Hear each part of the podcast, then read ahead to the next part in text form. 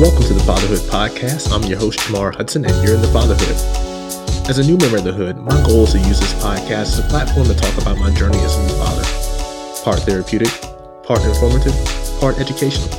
My goal is to talk about everything from adjusting to getting no sleep, to changing diapers, to just hoping I get everything right. This podcast will be a space to share with you the joys, challenges, and fears of being a first time father.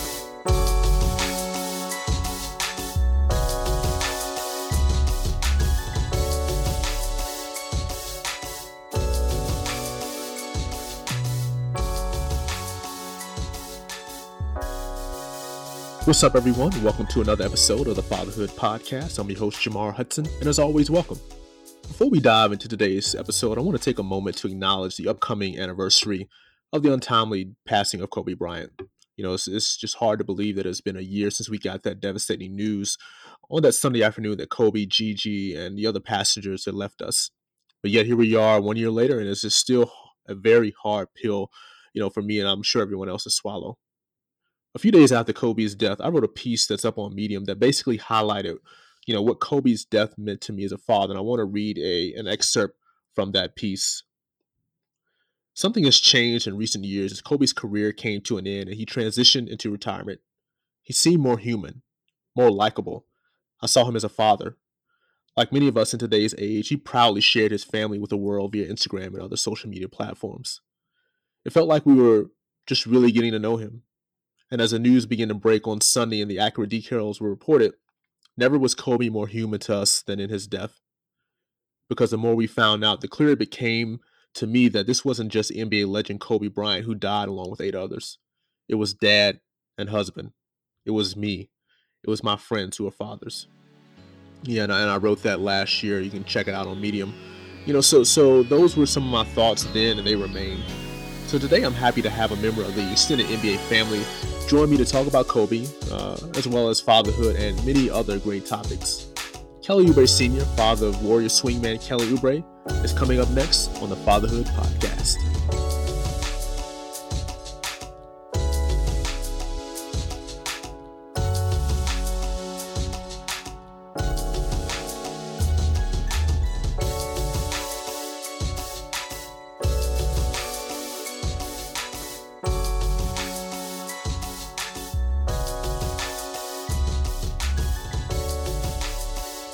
Mr. Kelly Oubre Sr., how are you, sir? Welcome to the Fatherhood Podcast. Very good. Everything is fine on my end. Uh, thank you for having me. Uh, when I say that, I don't mean that lightly. I appreciate your work in this COVID era. I try to tell that to everyone that I, I, I meet now post uh, the inception of COVID because it kind of reminds me of, and I don't want to harp on it too much unless you want to dig into it, the Katrina situation because no one planned for this, but everybody has an obligation or a chance to react to it in a positive and negative way. So absolutely, we'll, we'll definitely touch on that down the line. But I'm excited to have you. I'm looking forward to our conversation. Um, and doing my research, and I hope the listeners will find value in in your story and some gems you can pass on to not just the fathers um, who listen to the podcast, but everyone in general. But for the people who know the name, sir, but don't really know uh, you personally, tell our listeners who Kelly Oubre Senior is. Well, Kelly Oubre Senior is. Uh, someone who was an observer early in life, someone who was rather quiet. And I paid attention. I studied styles. My father is currently, right now, still a New Orleans police officer. My mom, she did some time in her career at South Central Bell as a uh, customer service representative. Love my parents very much. They're back in New Orleans. I opted to follow my mom's lead at a young age to follow her to Birmingham, Alabama, early in life, maybe third grade, fourth grade in which and, and in that time I realized that you know New Orleans wasn't the end all be all, and it had some things about it that I loved, but it also had some things about it that I couldn't be a part of once I had a chance to grow and do my own thing, because I just didn't see the positive growth, the educational support, or the lack of constant infighting that affected the kids long term, whereas the grown-ups just thought it was business as usual, and they still do to this day. So that's a little bit about Kelly Oubre Sr you know those those messages that I, I took along when Kelly Oubre Jr. was born, and I realized let, let me uh, do my best to provide for him, to be a clarifier for him, to be a trusted advisor to him for the rest of his life, since it was by my by my partial doing that he arrived on this earth. So that yeah. could do was uh, hold his hand until he's uh, a smashing success here, if you will. Absolutely, and for those listeners who, who aren't big sports fans, uh, this is the father father of Warriors uh, swingman Kelly Oubre Jr. coming off a big win the other night against the Lakers. Um, but but senior for for those of us who are fathers, it doesn't matter whether you're father of an NBA player or um, just a two year old like me. You know, fatherhood is that common bond there that we share. So tell our listeners, what does being a father mean to you? It means having a priceless bond with with an extension of myself uh, if you as as our sons or our daughters grow, we see certain traits that they may have or or that may come to us, you know, in, in casual conversation or in our casual visualization of them, that remind us of ourselves, in, in, in a matter of speaking. Um, and I think we help formulate their decision making, and that is the, the the greatest honor or the biggest hat I could ever wear is the hat of a father because I by default am powerful in that space, and I am his trusted advisor, as I mentioned before. And w- with that label, with that moniker hanging over my head, that's the, that's the ultimate compliment, but that holds the ultimate, the, the, the most weight of any title that I could have throughout the rest of my life. Because I think his success, to a large part, if I embrace it and I lock in as early as possible, you know, is directly affected by my actions, my words, and my movements in and out of certain spaces in sports, in business, in life. Yeah, yeah, and if, if if you look at you know rewind a little bit, you know not not the from the perspective of present day senior, or your son's a successful NBA player, but going back to when those first early years when you first found out you were going to be a dad, and in you know those toddler years, who did you pattern your approach to fatherhood after senior? Who did you want to emulate once you knew you were going to become a dad?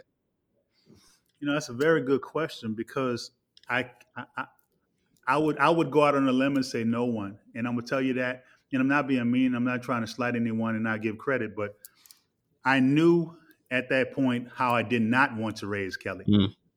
So rather than than than see someone who was doing it all the right way, doing what they needed to do, I looked at my uncles and I saw the patterns and the the the, the positions that they were in due to education strong educational backgrounds and how they how they utilize those resources to expose their children to certain things. So, in the in the realm of exposure, I would have to give credit to my uncles, uh, my mom's brothers, for just going out on a limb and and, and, and sparing no expense, you know, and and and honoring their families at the time, you know, and that trickled down to how they honored their kids and put them in the right situations. And they were not scared to travel outside of New Orleans either. As a matter of mm-hmm. fact, they've traveled and well, one of them has traveled and he's never come back to live there. And his kids are smashing successes. One of my cousins is uh, Antoine Keller. He's a prominent cardiologist in the Baton Rouge area. His sister, Erica Keller, she is the head of HR at the elementary and middle school that Beyonce's daughter goes to, and mm-hmm. those kids in Hollywood. And they are direct reflections of their mom and dad's hard work. So from a traveling aspect, uh, uh, uh, incessant need ingrained in me to get out of New Orleans to try to to find better and bigger things. I think Katrina kind of kind of helped that a great deal for me to tap into a world outside of New Orleans and at all costs find a comfort zone, you know, away from our natural comfort zone. So basically, a reinventing of myself and a reinventing of, of uh, uh, inventing of Kelly, you know, on foreign soil. So those early years were very formative, not only for him, but for me also, because it gave me a chance to spread my wings and seek opportunity elsewhere as he was going into the fourth grade and beyond. And here we are to this day. You, you kind of touched on, you know, my next question I had for you is, you know, you, you mentioned the, the, the transition for you as, as a father. How did becoming a dad change you and your approach to life? Well, I realized that everything everything was on me at that point and I willingly accepted it because I was prepared for that moment. 12 995, everything in my life changed. I locked in. I was willing to, and, and, and I don't mean to say this facetiously, but I want to convey the message to my trusted advisors. Can you hear me? I can hear you just fine. Okay, good. My computer went off. My trusted advisors and those who, who are within earshot of this conversation, my life changed in a way in which my, my focus became crystallized. It was like I had one itis towards success. And when I say no's meant nothing to me, people telling me what I couldn't do meant nothing to me. I and, and, and, and it's almost like where Beast Developmental began, 12995. This is Beast Developmental. Right. Kelly is Beast Developmental. And the personification of it. I literally, to this day, will not be outworked. Hmm. I will destroy anyone who gets in my way, figuratively. And, you know, let's not go out on a limb and say literally, but, you know, in, tongue in cheek, but let's just naturally assume that if it came down to that scenario, I, I, I would feel sorry for you. Yeah, yeah, and I'm, I'm sure as a dad, you tried to implement that type of thinking uh, in Kelly, correct? Yes, yes, wholeheartedly, especially when we made the transition to Houston. I told him just, you know, it was he and I. You know, shortly thereafter we arrived, you know, my second wife, she she left, and that was fine with me. I had a child to raise, a biological son to raise and provide for on foreign soil. Therefore, I had to reinvent myself maybe two or three times along the way.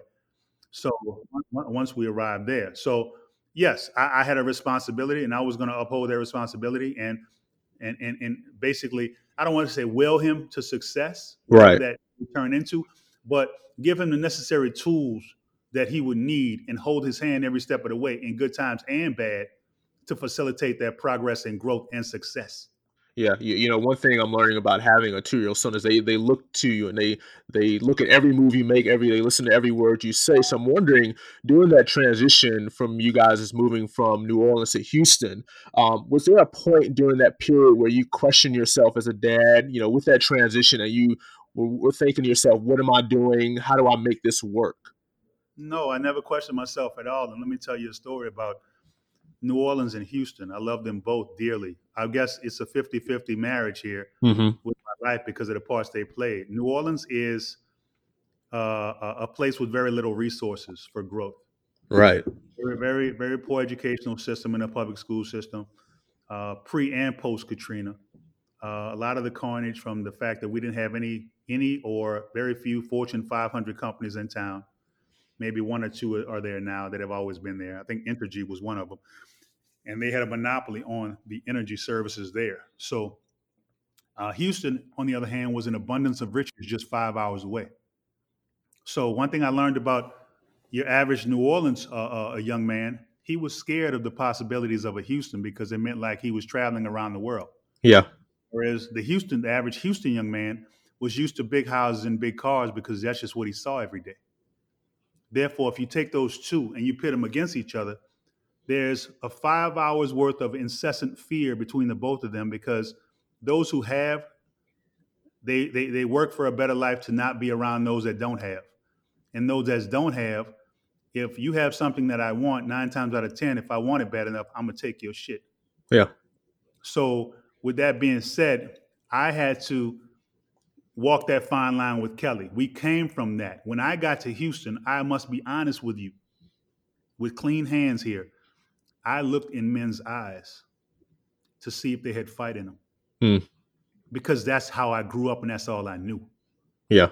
It took me a while to back off and realize that, you know what? There's no fight here because there doesn't have to be. This is big houses and big cars. Yeah. Yeah. And, in doing that, what were you trying to convey to to Kelly as a as a dad? What were you trying to convey to him in that approach you took?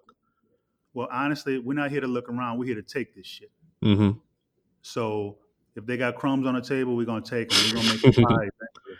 we're gonna make that pie, and we made that pie. Yeah. And I'm not, I'm not throwing shade at anybody along the way. I, I, but but I was not there before we got there technically, but I had to utilize the resources that they had available that were afforded to us, and that he worked very hard to sustain with my tutelage and guidance. I had to do the busy work of a parent or trusted advisor behind the scenes, and navigate these waters and put him in positions to succeed here. Whether yeah. it be uh, school situations, summer ball situations, eventually high school situations with a transition to Findlay Prep for, for, for the yearning for something more for him on a national level, or I'm sorry, international level, and then to Kansas. All of that was orchestrated by design. Yeah. Yeah. Was that tough for you? You hear stories all the time, especially when it comes to athletes of, you know, coming up in a single uh, single moms, you know, them doing most of the work and the dad's absent. But you're the complete opposite of that. You were there involved doing the heavy lifting, you know, rearing him up until where he is now. Was that difficult for you doing it alone? The hardest part of it was dropping him off at the airport when he would have to go out of town on summer ball or AAU trips. Mm-hmm. And I mm-hmm. couldn't go with him because I knew, let me just say this, and I'm not throwing shade I knew there were elements at play within that structure that meant him no good.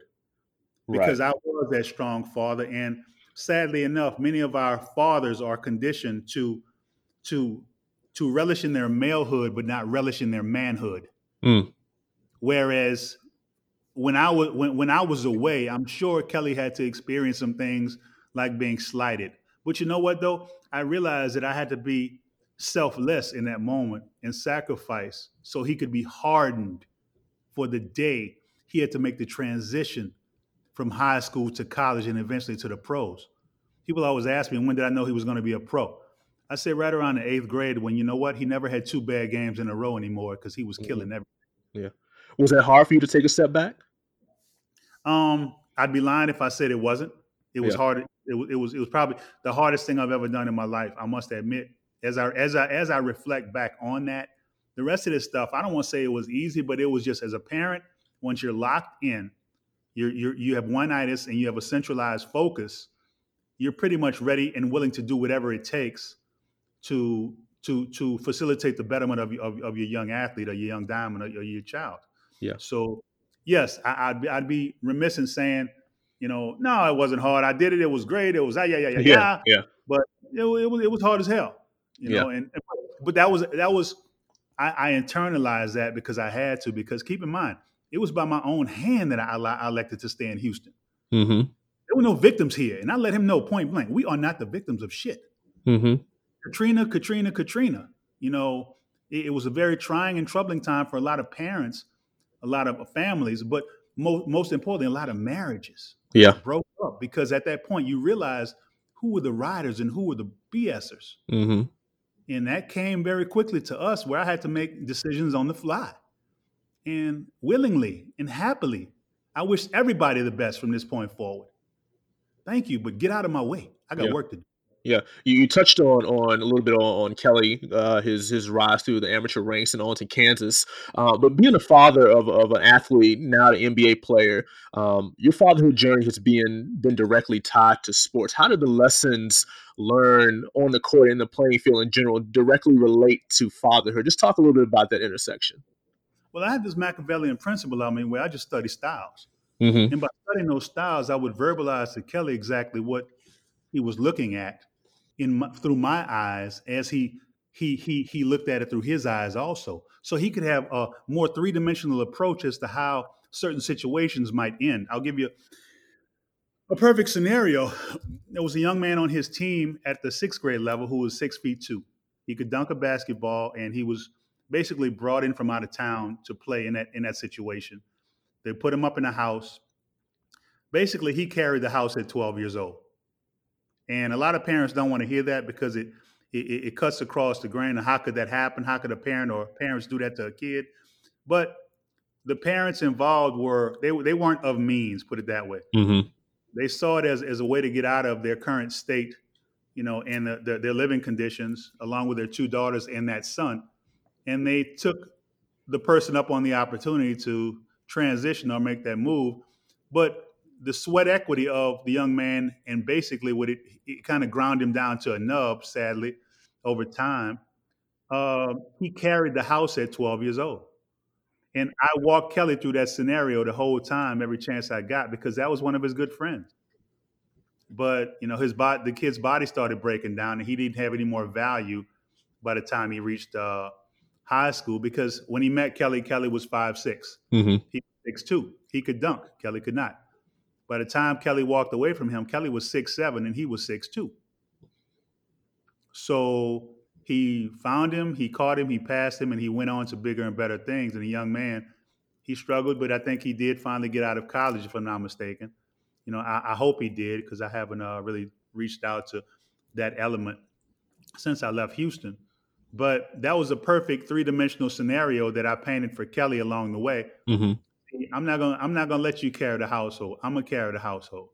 You just go play basketball, have fun, go to school, and click and bond with your friends. Now we had friends in Houston, but Kelly had a whole group of friends outside of Houston in New Orleans, and he also had a whole group of friends that he currently plays in the NBA with. Yeah.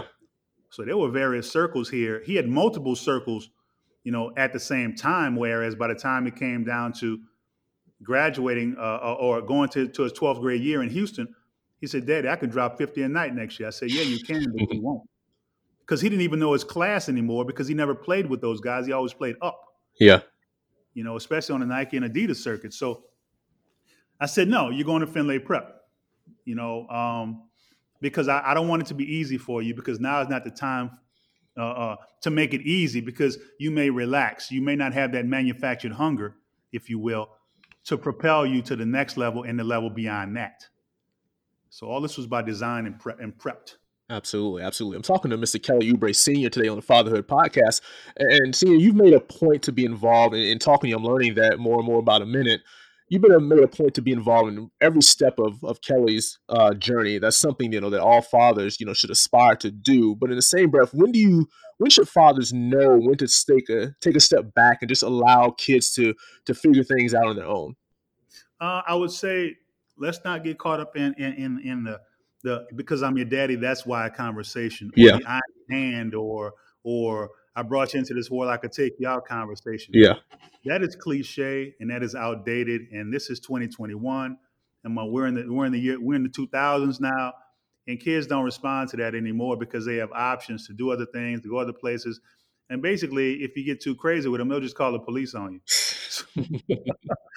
yeah. because that's an option now. Before that wasn't an option. I'm, I'm, guessing that wasn't a fear of yours. No, no, not at all. But at the same time, I wasn't abusive either. Yeah, but, yeah. You know, I mean, I had methods to my madness, but at the same time, I realized that it was me and him making this journey. Yeah. And I had to differentiate my approach, you know, as needed, not when I wanted to, not when it was convenient, but on an as needed basis. Yeah. I had to be I had to wear many hats along the way, but I could not ostracize myself, you know, because I knew at some point a pushback was coming because naturally as youngsters, we all push back at some point in our life. I got it from here, dad. I got it from here, mom. I can handle this until they realize they can't. Yeah. You know, we we've recently gone through a scenario like that, Kelly and I. And you know what? I say we're back together stronger than ever because of the mm-hmm. lessons learned before that that time even it presented itself. Yeah, yeah. Yeah, not not to not to get into details, but just generally speaking, when that happens, um, you know, as my son gets older, I'm sure I have to deal with that. When that happens, how do you deal with it? How do you manage that? I differentiate my approach. I it's almost like a, a double Dutch scenario sometimes. I may, you know, whereas before I was talking on the phone, I might send a text. Yeah. The text might just simply read, "I love you, keep grinding. Mm-hmm. I love you, I got you." You know, um, and we just had say this little thing when he was uh, in, in, in, elementary. Uh, uh, he was a toddler, basically. It, it, it, was it was wasn't grammatically correct, but it was it was on his level. I used to say we um, we crew. Yeah. We crew, and nobody's gonna stop us. And he used to repeat it before I would drop him off at nursery school. Mm. And you know, the little thing, and like I said, trusted advisor status. If you achieve trusted advisor status, you can bring him back to center with little things like that because nobody else knows that about the situation. They weren't around it and they can't relate to it and they don't know how strong or how poignant the times in the past really were in in, in those in those moments and and because that's something that as a parent you don't ever want to outsource your parenting when it comes down to the little minute details, like they say, the devil's in the details. Well, you know, my thing is the devil gets killed in the details. Mm-hmm. So, you know, to my trusted advisor, other parents, I would only convey that, you know, if you let the devil in, you will never get rid of him. He'll only introduce you to more devils. Yeah. Yeah. And you have to speak to them because you're already compromised. Yeah. So, so it, it, sounds like to me, you know, talking about how you deal with those those bumps in the road as a father, you have to evolve sometimes as a, as a dad, as a parent in general. So I guess my question to you is, how how have you changed um, as a father from year one to you know, Kelly's with 25, 26 now? How have you changed?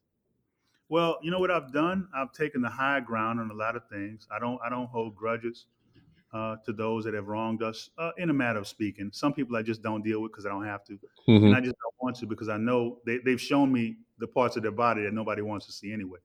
Yeah. So, quite frankly, if I know that about you, then I don't have to talk to you. I can still be who I am, uncompromised in my own space, in my own square, and Kelly can grow and learn, you know, from a positive talk track. Now, if somebody's a a, a, a justifier who was who's always been a justifier, why would I expect them to be a clarifier one day? They have not earned the right or developed into that status because, for all I know, somebody could have sent them to gain favor with the with with, with the young man around uh, with, without the daddy being around. Yeah. So, you know, people are compromised all around us. I always talk to Kelly about the Hegelian dialectic, and I don't know if the uh, trusted advisors or the parents listening will be locked into the Hegelian dialectic or what it's about. It's simply if I set the stage for you and you walk in and I show you a problem that I created that will work against you, and I fix that problem for you, then you are forever in my debt. But what you don't understand is I created that whole scenario. I just need you to walk in so I can point it out to you. Yeah. Yeah. That happens all around us every day. And I have these conversations with Kelly all the time. You know, we're going through the 40 laws of power. We go into the Machiavellian principles, Sun Tzu, Art of War. They came before Columbus, Ivan van Sertima, the ISIS papers, Dr. Francis Cress Welsing, uh, from the Browder files, Dr. Tony Browder. Um, all this ties into his history on this earth mm-hmm. and his history in America. And I'm just trying to give him a broad scope, a three dimensional view, a vantage point as to to answer some of the how and why questions. Because I normally don't ask outward how and why questions most of the time. I, I normally internalize them because I can do my own research now. I can look up the answers before I ask the questions to anyone, if I do ask the questions at all. Yeah. Yeah. Well, kind of to that point, what would you say has been the most consistent message um, you've preached to your son over the years? Um, the most consistent message is I think I show him better than I can tell him. Mm. Consistency in that word itself. What is consistency? One of the first law of the 40 laws of power is never outshine the master. Well, first of all, you have to define who the master is. Yeah. Perfect example is okay, you have a, a, a, a old school office building. Let's say the CEO is on the 10th floor. That's the, the, the highest floor is the 10th floor. He has a big office with the glass windows. But every morning you walk past the janitor who hmm. has all the keys to the building. Who's really the master here? The CEO that is clueless on the 10th floor about the building or the janitor with all the keys. Hmm. The janitor is the master of the building. The CEO might be the master of the company. I would rather side with the janitor in the event a fire breaks out as opposed to running to the CEO. Because wow. the CEO will be running for the janitor too. So in that moment, that makes us even. So I use that analogy, and then we can make that same correlation to money. If I take a CEO or a millionaire or a perceived millionaire's money off the table, aren't we even now? I'm writing that down. that, that, that's good stuff. That's good stuff. You're lost, but I've been I've been in the mud, so yeah. I think you're gonna be looking at me a little, little differently from that point forward. yeah, yeah, no, uh, this is definitely something I can use uh, when when my son gets of, of age. We can talk to him, you know. But in, in my research, um, you know, one of the things I figured out and learned about you is, you know, how the importance you put on building relationships. Um, why is that something that you put an emphasis on, um, just in general and as a as a father? Because because with with building of relationships, like I said, Kelly's looking at me the whole time. He's watching my pattern. He's listening to my talk track, and he's listening to my voice, my inflection, how I deal with certain people about certain situations. And he's bouncing it off of how I deal with him and deal with him and, and, and my inflection with him in certain situations. Therefore, I'm showing him how to do this with my own blueprint I'm creating for his benefit. I'm showing him. I'm not telling him. I'm not dictating to him. I'm showing him how to navigate in and out of the business world, in and out of the basketball world, in and out of relationships with, with males and females, and having a clear perspective of your position in that situation before you even open your mouth. Mm-hmm. I think the consistency means more than than a lot of, of of of intangibles here because the consistency will speak volumes for you before and after you once you enter and leave the room. A lot Yeah. of misconceptions were developed about me because a lot of these so-called gurus Yeah. couldn't make money off of Kelly as he was growing up because they that wasn't the kid that I found that kid, that's my kid, back off. No, I never relinquished control of the situation because I knew basically with no money in my pocket, the control of the situation and the insight I had into my own son as a diamond in my eyes was all that I really had. And you know, when you go on the corner or you ride by the corner, the only control is handled by the one with the product, Yeah. Yeah. not the one with the money, because the one with the money is coming to check on the product. Yeah, yeah, yeah. The, the kind of you know that's that's an interesting point. I'm wondering, you know, um, you're not just a father. You're a, uh, well, you're father first, but you're also a father of an NBA player. Um, so Mhm. how have you been able to carve out the identity um, separate from that of just being I'm just Kelly Oubre's dad? Like, how have you been able to separate the two? Well, that's the thing. Once again, like I we had a, a, a I, I reiterated, I, I iterated to your words uh, earlier. I'm gonna do the same thing. You said father. Father is is is is the pinnacle here. Mm-hmm. Father is leader. Father is head. Father is is the uh, I guess I guess the the, the the the one in control. You know, with all the power. Now, how that power is used or delegated, or uh, um, I guess put into play determines on I guess some things like education level, the ability to to deal you know to deal with power without letting it take over your body or your current situation. I think with Kelly, just just just being in the moment with him at all times, being able to bring him back to center, being able to talk about simple things like like like buying a home, interest Mm. rates. Let's talk about purchasing cars. Let's talk about uh, um, uh, addition by subtraction here. Came to me a couple of months ago, Dad. I want to I want to I want to flip my fleet. All right, Mister, flip my fleet. yeah, Well, well, I, I I'm gonna go in the garage and see two of them that I want to get off of before you start flipping anything. yeah, yeah, All I see is depreciating assets here, Mister Flip My Fleet. So those two have to go before you do anything. So you figure out. You tell me what you want to flip your fleet to, and let me start get to, getting to work on those two disappearing before we bring anything else into this garage. yeah. So- yeah. Well, if you have an extra one, you can surely send it my way. I mean, I, and, and, and I, I, I'll take note of that. Thank you. nice.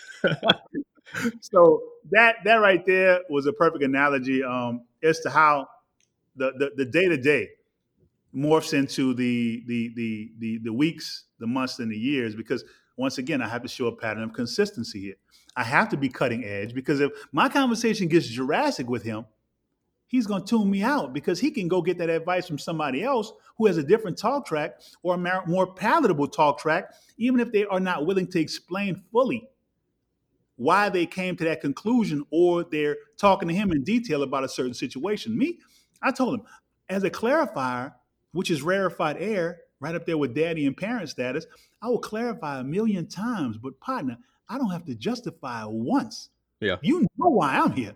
You Mhm. don't know why these people just showed up. Yeah. So yeah. that's the beauty of it. As Yeah, a father, and I and I want you to take that with you as a young father. The clarifier status is priceless. I will never have to justify my position here because you've seen my body of work. You've seen how I deal. You've seen how I I I, I, can navigate with a suit on Mm. or in sweats. You know, my my my my MO does not change here. Yeah, yeah. That's great. That's great. That's great stuff. Once again, uh, that's Kelly Oubre Senior. You're here on the Fatherhood Podcast today, and as you as you listen, um, you you hear that he is a great communicator. Something that he he puts an emphasis on uh, is communication. But uh, as black men, that is not something that is always our strongest trait. um, particularly dealing with each other. So, what advice would you give to dads on how to be effective communicators? What I would say is keep a very skinny circle because you don't want the wrong person talking to your son without you around. Mm. As a father, your true power lies within your presence. So, therefore, my friend, and your provisions. Therefore, to all, all, all my my future trusted advisors and current trusted advisors who don't know they're trusted advisors right now, but yeah. they are. What I want them to do is understand that, you know, if you can find a mentor, you know, hence Beast Developmental, that's not a plug for my services, but at the same time, I would want to convey my message with the world to to build not only strong fathers or strong trusted advisors, I want to build strong families. Yeah.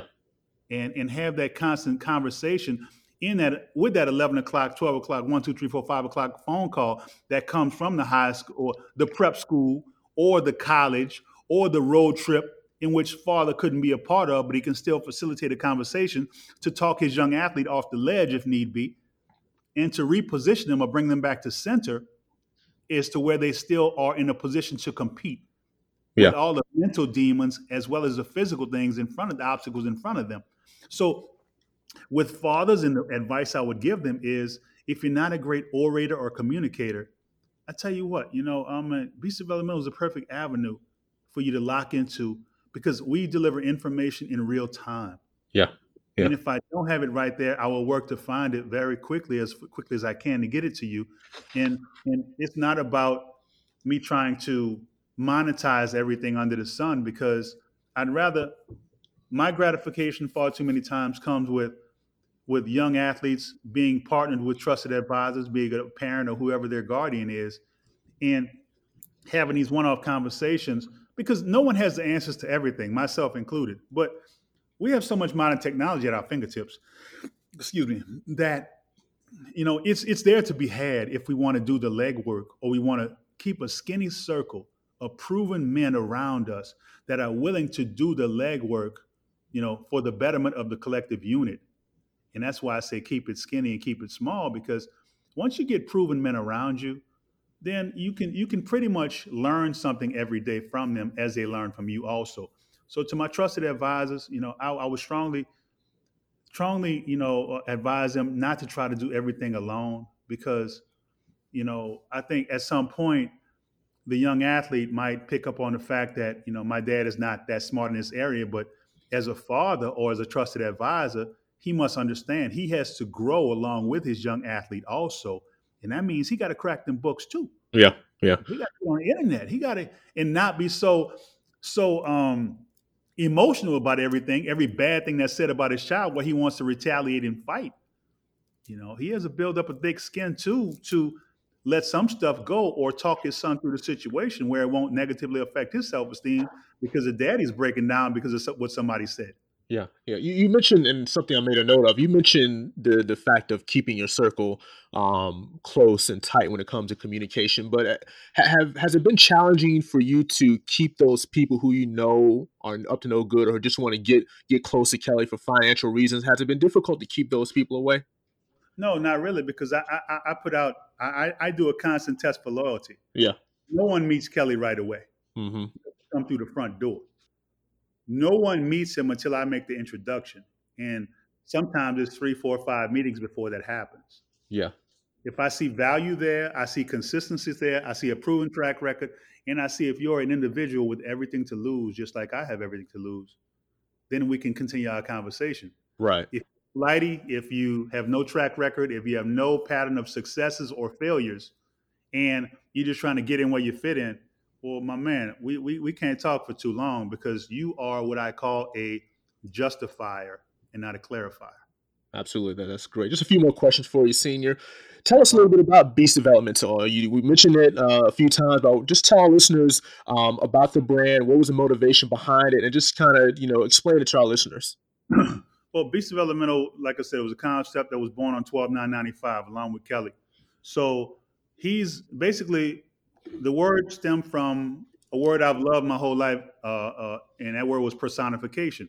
Personification defined as giving human-like characteristics to animals. Okay. Mm-hmm. Now, what I do is I play. What I did was I played with the word. I says, you know what? I think backwards sometimes, and that helps me. That's my. That's one of my secrets. I think backwards. Therefore, I flip that word around and I use it in reverse, giving animal-like characteristics to humans. So, hence the name beast developmental. Mm-hmm. Now, beast was where it came from. Develop, develop the beast mentally. Kelly is a personification of the, the, the word itself and the concept because it is him in a nutshell. Beast developmental. Okay. Because the way I looked at it early on in life is, you know, it was my responsibility to make sure Kelly was a success. And I took that on as not a burden, but as something that I was going to do at all costs. And I can't say everybody saw the vision with me, and I guess I didn't expect them to. Honestly, I was Yeah. kind of laughed at. I was looked at. You're crazy. Your son ain't all that. He ain't that good. oh Yeah. yeah. and I was like, okay. Yeah. My mom always tell me something. You know, everybody doesn't think like you. And to this day, the burning question in the back of my mind is, why not? Hmm. I'm not saying I'm God. I'm not saying I have a God complex. I'm just saying, you know, we all have the same 24 hours in a day. And, you know, the concepts that we introduce in our lives or the people we surround ourselves with influence our thought and our decision making processes. And with Beast Developmental, if you look at my diagram, at the top is Beast Developmental, the word, which right. operates as a drone like a- a drone to oversee everything associated with the logo. To my right, you know, if you go clockwise, would be the trusted advisor, being supported by the drone, Beast Developmental. At the bottom is the competition or the peers. Peers are the athlete or the young diamonds competition, okay? Because everything is fun when you're small until you start hitting these three, four, and five star levels. Mm-hmm. Then it's competition because I want to be better than you, even though we're friends. We can be friends before and after the game, but basically, in a re- in, in- in a matter of speaking, you know, I have to get this figurative money, or I got to get these figurative accolades, you know, literally or figuratively at some Right. point in their lives. And on the left side is the governing body. That is the entities that make and reinforce the laws in which the young diamonds play by. The NCAA, the high school school districts, um, the NBA, you know, and and other entities in the business world also who have their own laws and bylaws in which the employees have to hold up and, and be a part of or live up to that standard or they won't be employed there for very long. So that's the concept. Oh, and I'm sorry, the most important piece of Beast Developmental, if you look at my logo, is that diamond sitting in the middle, reinforced by those very thick walls. Right. So, Right. you know, I, I would be crazy if I forgot about the most important piece in all of that. Now, if you notice at the top and to the right, that's the support system. At the bottom is the motivation with the peers, and to the left of the uh, uh, of the diamond is the governing body that he must adhere to or play within the rules set forth by. Great, great. I, I encourage all my listeners to take a look at um, what Kelly Senior is talking about, and I'll provide the information to where you can find all that at the end of the podcast. Um, it's great. I applaud it. Doing some doing some great work. Um, a couple more questions, and then, then we'll wrap it up. Um, bring things full circle. Um, but you mentioned just athletes. Obviously, we've talked about Kelly Kelly Jr.'s career. Um, but being a professional athlete, you know, there, there's a certain privilege that comes with that, financial and status, and that sort of thing, the, the lifestyle that comes with it. And with everything that's been going on in the world you know, the last couple of years, social justice wise, how do you make sure that your son keeps things in perspective and can sort of still relate to what's going on in, in the world? You know what I do, honestly, man? Once again, I told you I think a little differently sometimes. I said, okay, I'm, I'm not fascinated with the here and now. Mm-hmm. Because dig a little deep, we can find out, you know, it's not the first time some of this stuff has happened. Right. Let's dig a little deeper here for my for my for my my trusted advisors in my community and those that want to want to be fair about the equations and situations, which I don't expect many people to do. But those who are realists with themselves, let's dig a little deeper. What I do is I talk to Kelly about our position on this earth pre-slavery. Right. And pre slavery means simply, you know, we were in rulership in the Byzantine Empire. We were Templar Knights. We were Moors. We were tutors in the Kemetic mystery schools here. Wait a minute. That's positions of power. That's not positions of subserviency. We were in rulership here. We we we held position on on boards and in in Greek society and in English in European society here, Polish German society, uh, uh, Australian Aboriginal, Asia, uh, uh of course Africa, um, South America. We have touched every part of the continent. Right. You know, and uh, uh, the continent. I'm sorry, every part of the globe, and we've done it well. Mm-hmm. So let's not dismiss and pretend like we just showed up on somebody's doorstep, you know, or touched somebody's shores, and that's where we all began. Yeah, yeah. So that's how I handle the social justice issues. Let's, as a people, dig into our history so we can develop and redevelop that sense of pride that we had because we were the rulers also at one point. Yeah. Yeah. So, you know, speaking of history, we're, coming up uh, at the time of this recording, um, coming up on the one year anniversary of, of, of Kobe's passing. Just wanted to kind of get your thoughts on that, um, how that impacted you, maybe how it impacted you as a, as a dad, but just, you know, kind of share your, your, your thoughts on that. You know, as I look back in retrospect, you know, Kobe was a student of the game. I've always professed with my young athletes to be a student of the game. This game is bigger than you. Don't cheat the game and I still bump heads with my son over the same type stuff. You're a student of the game, you know. Yeah. You're throwing kisses to people after you dunk on them, but that's costing you five hundred dollars. Right. So don't disrespect the game, meatball. I call it meatball. That's Which it, it wasn't. It wasn't a technical. It wasn't worthy of a technical. We talked well, about the other night. Subject to interpretation, bro. Yeah. I mean, I told him if you're gonna celebrate, celebrate away from your opponent. Yeah. Once you show eye contact or you show that it's in a taunting gesture, I can hit you with a T with no problem. Yeah, that's fair. Right. You know, I've, I've, I've done my best to do my research as to what a T is and what a T is not. Therefore, I relax on the referees a lot because the job is hard enough. Mm-hmm. They have a job, they have a boss to answer to, and they have rules to play by also. Now, some of those rules might look funny sometimes, but but yeah, yeah. Know, we all have an arena to play within once we punch a clock. Let me just say that. And I respect all the referees, you know, throughout the world because I've done a little refing in my day. Done mm-hmm. some coaching. I've worked the clock. If you ever want to be a parent, a humbled parent, once you go work that clock or work them books at an AAU game, yeah, the stakes are high. That's yeah. gonna put it in perspective for your behind. Since you want to be in the stands yelling and screaming at everybody. Yeah. Go uh, at them books. You're gonna see what I'm talking about, all right? I'll, I'll, be sure to get in contact with you in about five or six years when I'm at that stage. Start doing that. It's gonna change your perspective on how how that that's gonna be the sometimes, brother. I'm gonna tell you straight up, that could be the longest hour of your life. Mm-hmm. Depends on the flow of the game. I'm just saying. You yeah. Know, the minute you make a mistake, somebody's gonna let you know about it and you might be accused of some of the most godly things in the world. Right. God awful things in the world. They're gonna question your manhood. They're gonna question your commitment to the kids. They're gonna question whether or not you might be a man. They're gonna question a lot of things. All right. so just, just, just be ready if you ever venture into those those shallow but dangerous waters. All right. I'll, I'll keep that in mind. I'm looking forward to it. Let, let, us let's put a bow in this conversation, uh, right. sir. Um, couple last last two questions. What do you wish you knew um, when you first became a dad that you've learned uh, up until this point? Um, honestly, thank you for that question.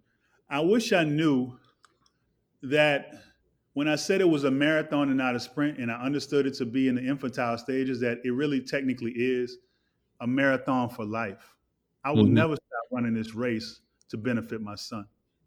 I would I would strongly encourage my trusted advisors to to be in a position to never never look for the monetary rewards of any of this but only look for the small wins of appreciation when you see some of the athletes that you come in contact with and you offer a kind word to fulfilling and living out their dreams so mm. lock in and be prepared for the marathon that's never ending and i wish i had known that but every with, with each passing day I wake up and I smile and I thank God for 24 more hours so I can continue to run this marathon. Great, great. That, that's just great advice for all of us. Mr. Kelly Oubre Sr., thank you so much for joining me on the Fatherhood Podcast. Before I let you go, tell everyone how they can get in touch with you on social media, where what your website is. And I know you have a book and some other projects coming up. So just tell our listeners a little bit about those. Okay, you can reach uh, out to my team at info at Beast Developmental. And yes, we have a, a book scheduled to drop in December of 2021. And it's going to be touching on various topics about our journey along the way. And it's going to be some nuggets in there, whereas a lot of our trusted advisors and young diamonds can can use it as, as, as, as they formulate and develop and grow their own personal blueprints. And the book is going to be centered around respecting of all the entities involved with young athletes. We know there's some fringe elements that are in it for the wrong reasons, but you know what though? The good far outweigh the bad. And as a parent or trusted advisor, we have to, we have to dig deeper to get past those fringe elements. And uh, on social media, also, you can get with us at beastdevelopmental.com with, and also info at beastdevelopmental, as I reiterated earlier. So I look forward to a lot of the feedback. I look forward to a lot of the questions that will come from this and some of the other things that I'm doing as we segue into the future because I think early in life, you might want to hook up with mentorship, good, strong, solid information in real time, three dimensional mentorship like we offer. And this is not a plug or a sell job because I would rather you, as a parent or a trusted advisor, be able be able to support a young diamond, be it a, a young man or a young lady, in their time of need, and you guys can grow together and enjoy the process as you move forward into their various areas of success, whether that be on or off the court.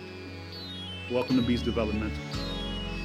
Perfect, perfect. Mr. Kelly Sr., thank you so much, man. This is a great conversation. I appreciate your time. And once again, thank you for joining me on the Fatherhood Podcast.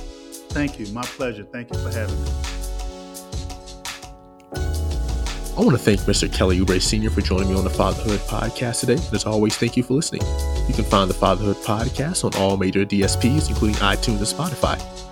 Be sure to follow the Fatherhood Podcast on social media at the Fatherhood Podcast on Instagram, and be sure to like the Fatherhood Podcast page on Facebook. If you enjoyed this episode and any others, be sure to leave a rating and review on iTunes. Until next time, I'm Jamar Hudson, and this is the Fatherhood Podcast.